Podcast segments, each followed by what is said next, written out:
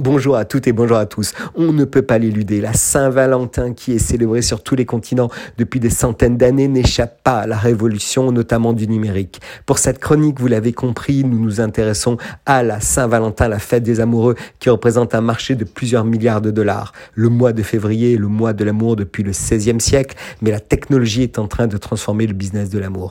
Et oui, le secteur de l'amour est en plein développement. Selon la de sondage Ipsos, plus de la moitié des adultes ayant un partenaire, prévoit de fêter la Saint-Valentin. C'est aux États-Unis que cette journée spéciale est la plus populaire. Les trois quarts des couples y participent généralement.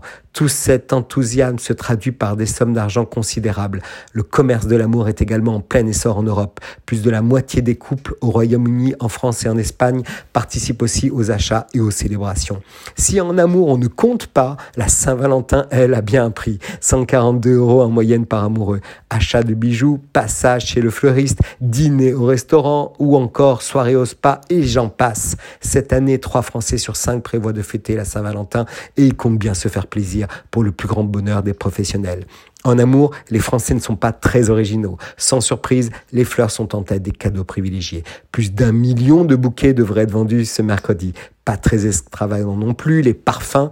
Un Français sur dix compte en offrir à sa moitié. Et qui dit Saint-Valentin dit dîner aux chandelles. Pour le secteur de la restauration, c'est le jackpot. C'est même le jour le plus rentable de l'année un restaurant sur quatre affiché déjà complet et en général, le ticket moyen qui habituellement est de 33 euros, ce 14 février à plus de 40. On voit aussi que les Français privilégient des restaurants qui ont des menus Saint-Valentin parce qu'ils ont envie de se faire plaisir avec des menus complets, une entrée, un plat, un dessert. Bref, le grand jeu, vous l'aurez compris. La fête des amoureux fait même vibrer le cœur du e-commerce. Les achats sur les différentes plateformes devraient augmenter de 25% pour l'occasion. Et si fleurs, parfums et restaurants n'ont pas trouvé grâce à vos yeux, pas de panique. Vous êtes un tiers à acheter un cadeau au tout dernier moment. Effectivement, Comment expliquer ces hausses ce jour de l'amour quand il s'agit de roses ou de restaurants?